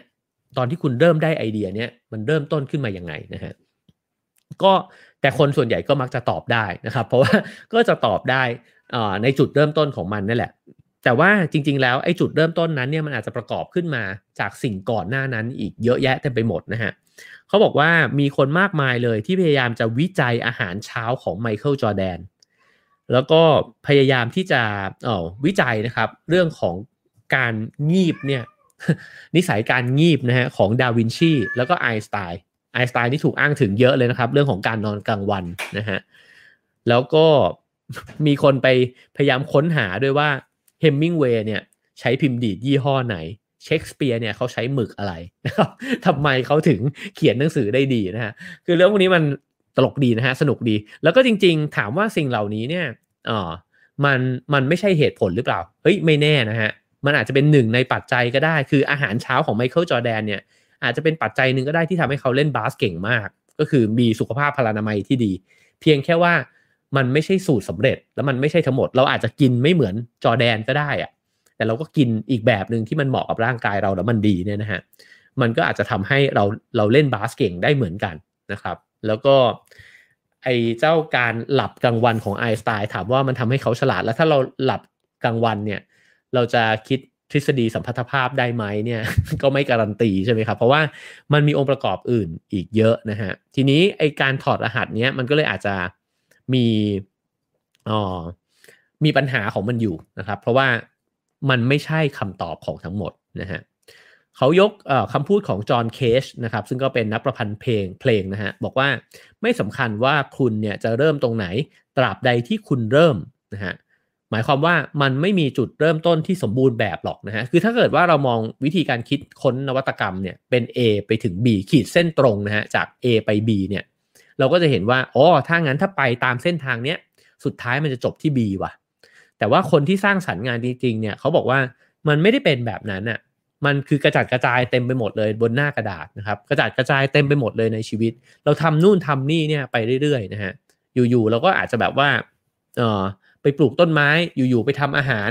แล้วก็อยู่ๆเดินไปชงกาแฟ อยู่ๆก็ออกแบบเก้าอี้นะฮะแล้วก็ปิ้งขึ้นมาว่าเฮ้ยถ้างั้นเราออกแบบเก้าอี้ เพื่อให้ชงกาแฟได้ดีที่สุดดีกว่า แล้วก็เวลาที่ไม่ได้นั่งเนี่ย เอามาวางต้นไม้ได้ด้วย คืออะไรแบบนี้เนี่ยมันเกิดขึ้นในลักษณะนี้นะครับ มันไม่เกิดขึ้นในลักษณะ A ไป B ฉะนั้นเนี่ยไอความมาลุมมาตุ้มเนี่ยนะครับ อาจจะสำคัญนะถ้าเกิดว่าใครใช้ชีวิตตามสูตรสาเร็จมากเกินไป คุณอาจจะคิดนวัตกรรมไม่ออกก็ได้นะฮะว่าเราจะเริ่มเห็นมากขึ้นนะครับว่าเออว่า ว่ามันมีพอจะมีวิธีนะฮะในการที่จะสร้างบรรยากาศของการคิดนวัตกรรมเนี่ยขึ้นมาได้ยังไงนะฮะเขาลองโยนวิธีการนะครับหลาย ๆ อันขึ้นมานะฮะก็ลองเล่าดูนะครับเผื่อว่าใครเอาไปใช้นะฮะอันที่หนึ่งเนี่ยก็คือว่าคุณอาจจะต้องทำงานหนักอย่างมีทิศทางนะครับเขาบอกว่านวัตกรรมส่วนใหญ่เนี่ยเกิดขึ้นจากคนที่ทำงานหนัก แล้วก็เป็นคนที่มีความ มุ่งมั่นในสาขาใดสาขาหนึ่งนะฮะแล้วก็พยายามจะขบโจทย์ใดโจทย์หนึ่งเนี่ยให้อย่างชัดเจนเลยนะครับ ก็เหมือนเมื่อกี้ที่บอกว่าถ้านิวตันเนี่ยเป็นคนที่ชอบที่จะสังเกตนู่นสังเกตนี่นะครับ ก็คือชีวิตเขาทั้งชีวิตเนี่ยมันคือการสังเกต แล้วอยู่มาวันหนึ่งก็สังเกตเจอแรงโน้มถ่วงนะฮะไม่ใช่ไม่ใช่แค่ครั้งเดียวแน่ๆนะฮะก็อาจจะสังเกตเห็นหลาย ๆ ครั้งนะครับ อันที่ 2 ก็คือว่าการทำงานหนัก อย่างเปลี่ยนทิศนะฮะ อันนี้ก็ตรงข้ามกับแบบแรก แบบแรกคือหมกมุ่นอย่างใดอย่างหนึ่งมากๆนะฮะ แบบที่ 2 ก็คล้ายๆ ที่เมื่อกี้ผมยกตัวอย่างไปก็คือว่าเปลี่ยนมันไปเรื่อยๆอะทำอันนี้แล้วก็เปลี่ยนไปทำอันนู้นแล้วก็เปลี่ยนไปทำอันนั้นนะฮะ แล้วสุดท้ายเนี่ยมันจะเจอเหตุบังเอิญบางอย่างเนี่ยปิ๊งขึ้นมาแล้วแบบ โอ้ไม่น่าเชื่อเลยว่า A B C D E มันมารวมมารุมมาตุ้มกัน แล้วก็กลายมาเป็นความคิดใหม่ของเราได้นะครับ อันที่สามก็คือว่ามีความอยากรู้อยากเห็นนะครับ อันนี้เป็นสิ่งที่ อาจารย์ในคณะเนี่ยสอนตั้งแต่ปีแรก ๆ เลยนะฮะก็คือ คุณต้องเป็นคนช่างสังเกต ถ้าคุณอยากเป็นคนที่นักออกแบบหรือว่านักสร้างสรรค์ที่ดีนะครับเขาก็บอกว่าเขายกตัวอย่างอย่างเวลโครนะครับเวลโครก็คือไอ้แควกๆที่มันติดตามเสื้อหนาวตามผ้าอะไรต่างๆเนี่ยนะฮะเขาก็พูดถึงคนที่ไปเจอมันนะฮะชื่อคุณชอชเดอร์เมสเดอร์เมสโตรนะฮะโอ้ชื่ออ่านยากมากนะฮะจอร์จเดอเมสตราลนะครับเขาบอกว่าคนคนนี้เนี่ยเขาไปเดินป่า แล้วก็ไปเจอไอ้เจ้าเมล็ดหนามทั้งหลายเนี่ยติดเสื้อมานะฮะแต่ถ้าเกิดเป็นคนอื่นก็คือรำคาญ แล้วก็เด็ดทิ้งแล้วก็บ่นนะฮะโอ้ยมันติดอะไรมาเยอะแยะนะฮะแต่คนนี้เขาสงสัยว่าเฮ้ยทำไมไอ้เมล็ดพวกนี้มันติดเสื้อผ้าเขามาได้วะนะครับแล้วก็พอมาถึงบ้านเนี่ยก็เลยลองเอากล้องจุลทรรศน์เนี่ยส่องเข้าไปดูไอ้เมล็ดพืชทั้งหลายเหล่านี้ แล้วก็ถึงเห็นว่า โอ้มันมีหนามที่มันเกี่ยวกันไว้ว่ะ แล้วเขาก็เลยลองออกแบบนะครับไอ้เจ้าเวลโครเนี่ยขึ้นมา แล้วสิ่งนี้ก็เป็นสิ่งที่ทุกวันนี้เนี่ยก็เขาก็เรียกกันว่าชีวะลอกเรียนลอกเรียนใช่ไหมฮะ ก็คือไบโอมิมิครีเนี่ยก็เป็นอันหนึ่งนะฮะที่หลายๆ คนเนี่ยก็ค้นพบความคิดสร้างสรรค์จากการไปอยู่กับธรรมชาติ แล้วก็ไปเรียนรู้จากธรรมชาตินะฮะแล้วก็ไปเจอว่าเฮ้ยไอ้ที่ความสงสัยเนี่ย แต่มันไม่หยุดแค่สงสัยนะครับ ก็คือลองคิดต่อจากมัน ลองค้นหาลึกลงไปกว่านั้นนะครับ เช่นการเอากล้องจุลทรรศน์มาส่องเนี่ย มันก็ทำให้ไอเมล็ดพันธุ์ที่ติดเสื้อผ้าหน้าลำคาญเนี่ยกลายมาเป็นนวัตกรรมได้เหมือนกันนะฮะ เพราะฉะนั้นอันนี้ก็เป็นเรื่องของความอยากรู้อยากเห็นหรือว่าความช่างสังเกตนะฮะ อันที่ 3 ก็คือแรงผลักดันเนี่ยอาจจะเป็นเรื่องของความอยากรวยก็ได้นะฮะเขาบอกว่าโทมัสเอดิสันเนี่ยไม่ได้ เป็นคนที่คิดคิดค้นหลอดไฟแล้วก็คิดค้นสิ่งต่างๆ เนี่ย จากการที่เขาอยากเป็นนวัตกร คือไม่ได้นั่งอยู่แล้วแบบเฮ้ยฉันอยากถูกจารึกไว้ในโลกใบนี้ในฐานะของผู้คิดคิดค้นสิ่งต่างๆนะครับ แต่ว่าแรงผลักดันของเขาคือเขาอยากรวย อยากจะเป็นเจ้าสัวนะครับ แล้วก็เป็นนักธุรกิจมาก ๆนะครับ ก็เพราะฉะนั้นแรงผลักดันนี้ก็อาจจะทำให้บางคนเนี่ยสร้างนวัตกรรมได้เหมือนกันนะครับ ผมว่าชาวสตาร์ทอัพหลาย ๆ คนก็อาจจะมีแรงผลักแบบนี้อยู่นะครับ แล้วก็คิดแอปพลิเคชันหรือว่าคิดนวัตกรรมหลาย ๆ อย่างเนี่ยที่ที่ทำให้ชีวิตคนเนี่ยสะดวกขึ้นนะครับ แล้วก็นอกจากนั้นก็อาจจะเป็นเรื่องของความจำเป็นนะฮะเขาบอกว่าบางทีที่เราถูกบีบมากๆเนี่ยอย่างช่วงเวลาโควิดแบบนี้เนี่ยมันอาจจะสร้างความจำเป็นขึ้นมาในแบบที่เราไม่เคยมีก็ได้นะครับ แล้วก็สุดท้ายไอ้ความจำเป็นนี้เนี่ยมันก็จะบีบให้เราได้คิดไอเดียใหม่ ๆ ออกมาได้เหมือนกันนะครับ คราวนี้มาถึงคำถามนะฮะเขาบอกว่าคำถามที่มันดีกว่าคำถามว่าคุณเริ่มต้นยังไงนะฮะเขาบอกคำถามที่มีประโยชน์ก็คือว่า เวลาที่เจอคนที่สร้างนวัตกรรมสำเร็จเนี่ยให้ถามเขาว่าคุณผ่านความท้าทายอะไรมาบ้างนะฮะคือคุณเจอของยากคุณล้มเหลวเนี่ยอะไรมาบ้าง สิ่งเหล่านั้นต่างหากที่อาจจะทำให้เราเจอเคล็ดลับนะฮะในการที่คนคนหนึ่งเนี่ยสามารถคิดนวัตกรรมขึ้นมาได้ ฉะนั้นเนี่ยถ้าเกิดว่าเราฟังมาสามบทนะครับ เราอาจจะพอจะสรุปนะฮะว่ากระบวนการของการสร้างนวัตกรรมเนี่ยมัน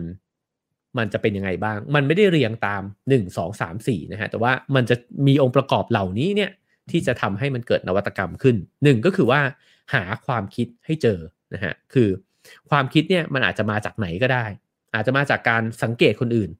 ลอกเรียนคนอื่นก่อนก็ได้ ลอกเรียนธรรมชาติก็ได้นะครับ หรือว่าอาจจะเกิดขึ้นจากการนั่งสมาธิเกิดจากการนอนเล่นๆฝันกลางวันเนี่ยก็ได้ทั้งนั้น แต่ว่าให้เจอความคิดเนี่ยขึ้นมาก่อน หรืออาจจะพูดได้อีกแบบว่าเจอโจทย์ก็ได้นะครับ ว่า เอ้ย นั่งเก้าอี้ตัวนี้ไม่สบายเลยว่ะ มันสามารถทำเก้าอี้ที่นั่งสบายกว่านี้ได้ไหมนะฮะ อันนี้ก็เจอโจทย์ก่อน 2ก็คือว่าหาทางออกให้กับโจทย์นั้นนะฮะก็หลังจากนั้นก็ใช้เวลาอีกจำนวนหนึ่งเลยนะครับ อันนี้ก็เหมือนคล้ายๆการทดลองทางวิทยาศาสตร์ แล้วก็กระบวนการการออกแบบนะฮะหลังจากนั้นเนี่ยก็สำคัญมากก็คือหาผู้สนับสนุนและก็ระดมทุนนะฮะเพราะนวัตกรรมเนี่ยมันเกิดขึ้นไม่ได้ แล้วมันก็หยุดไปเนี่ยตายเหี่ยวแห้งไป ก็เพราะว่าไม่มีตังค์ทำ ไอ้เจ้าองค์ประกอบที่ 3 จึงสำคัญนะฮะว่า แล้วคุณจะเอาไอเดียเนี้ยไปเสนอคนอื่นยังไง ให้เขาพร้อมที่จะมาร่วมร่วมมือกับคุณ เขาอาจจะไม่ได้ไม่ได้ลงทุนก็ได้นะครับ ถ้าเช่นไปเล่าให้เพื่อนฟัง แล้วเพื่อนบอกเออเฮ้ยทำด้วยวะสมมุติผมอยากทำหนัง ผมอาจจะถ่ายเองไม่เป็นเลย แต่ถ้าเกิดว่าเขียนบทขึ้นมาแล้ว รู้สึกว่าเฮ้ยบทมันน่าสนใจว่ะ แล้วเดินไปบอกเพื่อนที่เขาเป็นตากล้องแล้วบอกเฮ้ย หนังมันบทประมาณนี้ว่ะมาลองถ่ายด้วยกันไหมถ้าถ้าเราขายเรื่องราวเนี่ยได้ดีใช่ไหมครับเพื่อนมันก็จะบอกว่าเฮ้ยมันว่ะน่าทำงั้นมามาร่วมด้วยนะครับ เพราะฉะนั้นเนี่ยไอ้เจ้า 2 ไป 3เนี่ยผมว่าไอเดียต่างๆ หล่นหายตรงนี้เยอะมากนะฮะก็คือว่าไอเดียการที่คนคนหนึ่งเข้าใจไอเดียตัวเอง แล้วก็สามารถเล่าไอเดียนั้นเนี่ย ให้คนอื่นฟังได้อย่างทรงพลังนะครับ ดึงดูดคนอื่นเนี่ยให้มาร่วมหัวจมท้ายด้วยกันได้ ไม่ว่าจะด้วยเงินหรือด้วยความสามารถก็แล้วแต่นะฮะตรงนี้อาจจะเป็นตัวขบโจทย์ที่สำคัญนะครับ เวลาที่เราจะคิดอะไรสักอย่างหนึ่งขึ้นมานะฮะหลังจากนั้นก็คือว่าเขาบอกว่าก็อาจจะต้องตั้งคำถามในยุคนี้นะฮะก็คือ แล้วคุณจะผลิตซ้ำมันออกมาได้ยังไง คือมันไม่ใช่ว่าทำออกมาชิ้นเดียวแล้วก็จบไปนะครับ แต่ว่า เออมันจะขยายขนาดก็เป็นเรื่องสเกลนะฮะ อันนี้ก็ถ้าวงการสตาร์ทอัพก็จะบอกว่าสเกลจะสเกลเข้าไปได้ยังไง แล้วก็อีกอันหนึ่งก็คือการเข้าถึงกลุ่มลูกค้า เราจะเข้าไปถึงกลุ่มคนที่เขาสนใจไอเดียนี้ได้ยังไงนะครับ แล้วก็อีกอันหนึ่งก็คือเอาชนะคู่แข่งก็เหมือนกับที่สินค้าต่างๆ ทั้งหลายนะฮะ เหมือนเมื่อกี้ที่ยกตัวอย่าง iPod ก็ตามเนี่ย มันก็มีสินค้าคล้าย ๆ กันเนี่ย อยู่เป็นจำนวนมากแล้ว แล้วจะเอาชนะได้ยังไงนะครับด้วยภาพลักษณ์ด้วยเอ่อด้วยความสามารถที่มันดีกว่าฟังก์ชันที่มันพิเศษขึ้นอีกนิดนึง หรืออะไรต่างๆนะครับ ก็สิ่งเหล่านี้ก็คือการที่จะทำให้ไอ้เจ้านวัตกรรมเนี่ยมันโดดออกมาจากสิ่งอื่นๆนะครับ แล้วก็อันที่ 7 อาจจะควบคุมได้และก็ควบคุมไม่ได้นะฮะก็คือจังหวะ เหมือนเมื่อกี้ที่พูดถึงกูเทนเบิร์กนะฮะว่า ถ้าเกิดว่ามันไม่ใช่จังหวะนั้นเนี่ย มันจะกลายเป็นเครื่องมือที่ผู้คนเนี่ยยกย่องมันแบบในทุกวันนี้หรือเปล่า ถ้ามันเกิดขึ้นก่อนหน้านั้นสัก 500 ปีนะครับ หรือว่าไม่ได้เกิดขึ้นในช่วงเวลาที่คนเนี่ยกำลังตื่นตัวในเรื่องของการอยากรู้อยากเห็นนะฮะแล้วก็อยากที่จะอ่านพระคัมภีร์เนี่ยได้ด้วยตัวเองเนี่ยนะครับ มันจะมันจะโดดเด่นแบบนั้นหรือเปล่านะฮะ แล้วก็อันสุดท้ายเขาบอกว่าเขาเขียนว่าน้ำไหลไฟสว่างนะฮะก็คือว่าคุณต้องไม่ลืมว่าขณะที่คุณกำลังสนุกกับการคิดค้นนวัตกรรมทั้งหลายเนี่ย ใบแจ้งหนี้ค่าน้ำค่าไฟของคุณเนี่ยไหลเข้ามาหาคุณเนี่ยทุกเดือนนะฮะฉะนั้นเนี่ยคุณจะทำยังไงให้คุณให้คุณรับมือสิ่งเหล่านี้ได้ด้วยนะครับ แล้วก็เมื่อไหร่ที่คุณจะเป็นอิสระไปจากไอ้เจ้าไอ้เจ้าสิ่งเหล่านี้ก็คือคุณก็จะต้องได้ได้ทุนได้เงินมานะฮะ ผมจบวันนี้เนี่ยด้วยตัวอย่างสุดท้ายแล้วกันนะครับ ของวันนี้เขายกตัวอย่างเว็บนะฮะซึ่งอันนี้เราเคยใช้กันนะครับ น่าจะเป็นเว็บใช่ไหมฮะก็คือ Flickr นะฮะ Flickr เนี่ยก็คือเว็บที่คนเนี่ยสามารถเอาภาพเนี่ยนะฮะเอารูปเนี่ยไปใส่ไว้ในนั้น แล้วก็ไปคอมเมนต์กันนะครับ แล้วก็ไปชวนกันคุยเนี่ยได้ในนั้นนะฮะเขาบอกว่าเจ้าทีม คนที่คิด Flickr ขึ้นมานะครับ จริงๆแล้วเนี่ยเป็นโปรแกรมเมอร์ที่พยายามจะคิดเกม แล้วก็จะแข่งกับเกมพวกแบบว่า Warcraft อะไรต่างๆ นานาเนี่ยนะฮะ แล้วก็คิดว่าเทรนด์ของเกมเนี่ยมันกำลังมา เขาก็พยายามที่จะนั่งคิดไอเดียกันนะฮะ แล้วก็พอคิดไอเดียเรื่องเกมกันไปไปมาๆเนี่ย ก็ไปอยู่ๆมันก็มีคนพูดเรื่องว่าเฮ้ยเราน่าจะลองทำไอ้พวก ไอ้แพลตฟอร์มที่มันสามารถเอารูปถ่ายเนี่ยมาเก็บไว้ แล้วก็คนอื่นๆเนี่ยได้เห็นรูปถ่ายของเรา แล้วก็คุยกันได้ด้วยนะฮะ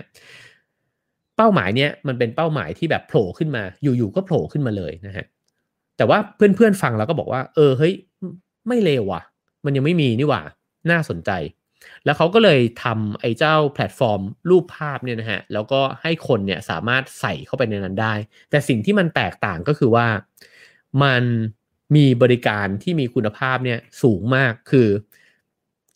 คือทำให้ผู้คนเนี่ยสามารถเกิดสังคมเนี่ยในนั้นขึ้นได้ด้วย แต่เขาบอกว่าสิ่งเหล่านี้มันเกิดขึ้นได้ยังไง มันเกิดขึ้นเพราะว่าตอนที่เขาคิดเกมเนี่ยโจทย์ของเกมเขาเนี่ยคือไม่ได้คิดเกมเอาไว้ให้เล่นสนุก แต่เขาบอกว่าเขาอยากทำเกมที่คนเนี่ยเข้ามาแชทกัน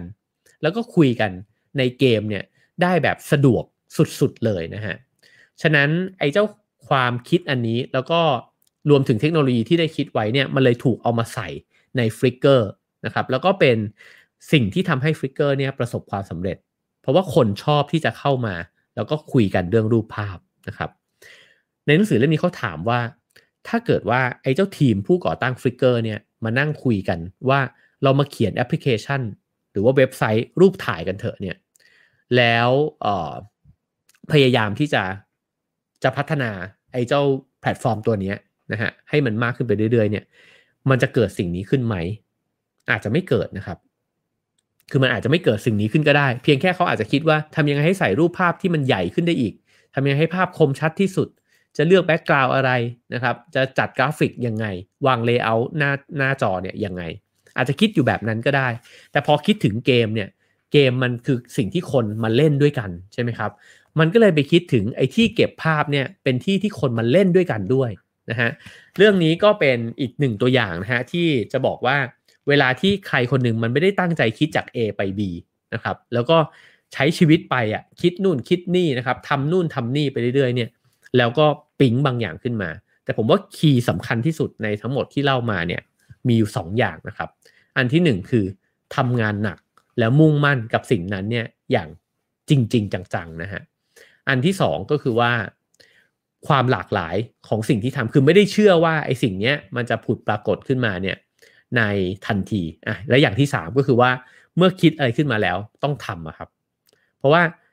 คนเหล่านี้เนี่ยที่ที่เราได้ถูกได้ถูกเอ่ยชื่อมาในวันนี้เนี่ยล้วนแล้วแต่เป็นคนที่ทำทั้งนั้นนะฮะแล้วก็ถ้าเราย้อนกลับไปเราก็จะเห็นว่าไอ้สิ่งที่เขาทำมา มันก็เจ๊งบ้าง แป๊กบ้างนะฮะแล้วก็ล้มเหลว เยอะแยะเต็มไปหมดทำ เรียนรู้ทำเยอะๆทำหลาย ๆ อย่างนะครับ แล้วก็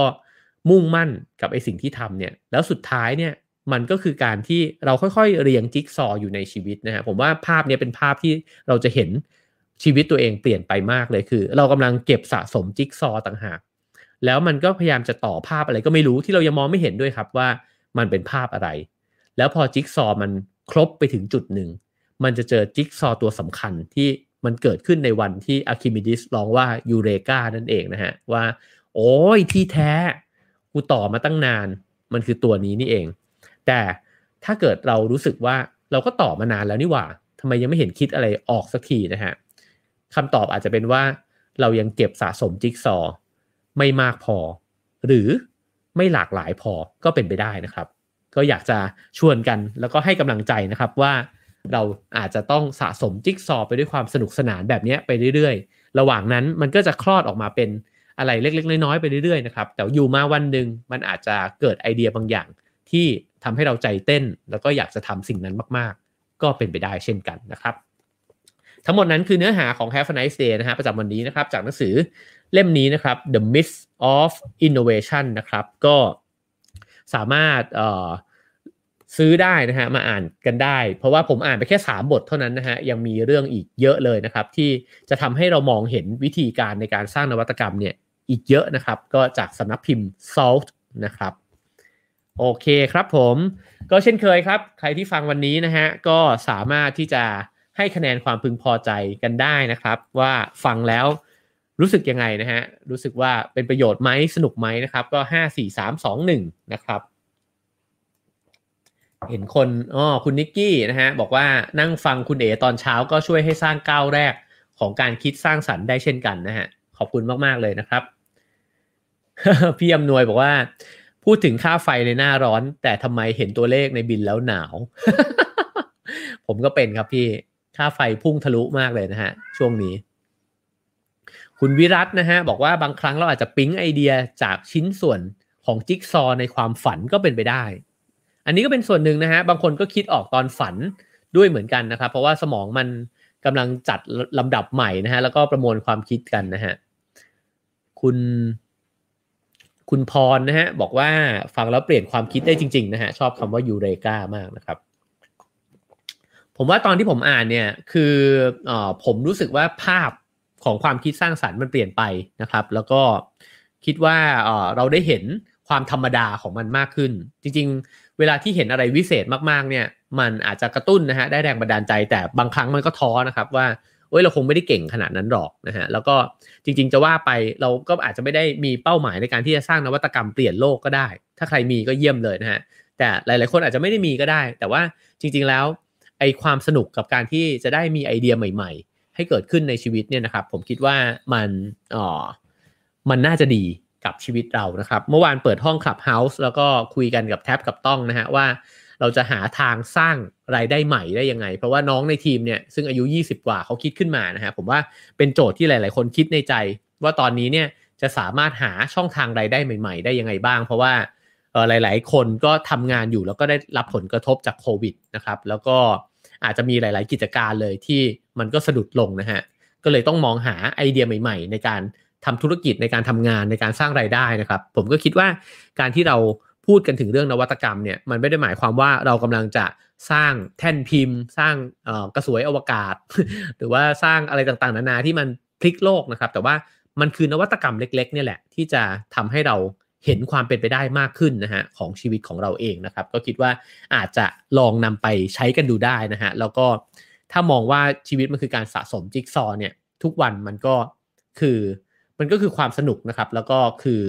คือประโยชน์ทั้งนั้นเลย เวลาเราฟังอะไรเราอ่านอะไรนะครับ เราลงมือทำอะไรเนี่ยมันอาจจะยังไม่ได้เกิดอะไรที่มันเปลี่ยนแปลงมากมาย แต่ว่ามันอาจจะนำไปสู่การเปลี่ยนแปลงแล้วก็ไอเดียดีๆ ที่จะเกิดขึ้นในอนาคตก็ได้นะครับ ขอบคุณทุกคนนะครับสำหรับวันนี้นะฮะพรุ่งนี้ขอชวนกันมาฟัง uh, Have a nice brain นะครับรายการ ที่กระชับมากกว่า Have a nice day นะฮะ แต่ว่าก็จะเล่าเรื่องอีกแบบหนึ่งนะฮะ เดี๋ยวลองตื่นขึ้นมาฟัง8โมงเช้านะครับ พรุ่งนี้มาเจอกันนะครับ วันนี้ก็ขอบคุณทุกคนที่ร่วมสนุกกันมานะครับ กับการใช้สมองฟังเรื่องนวัตกรรมมาตลอดเลยนะฮะ ขอบคุณทุกคนทางไลฟ์นะครับ เดี๋ยวเราไปต่อกันใน Clubhouse นะครับ แล้วเจอกันพรุ่งนี้ครับ Have a nice day ครับผม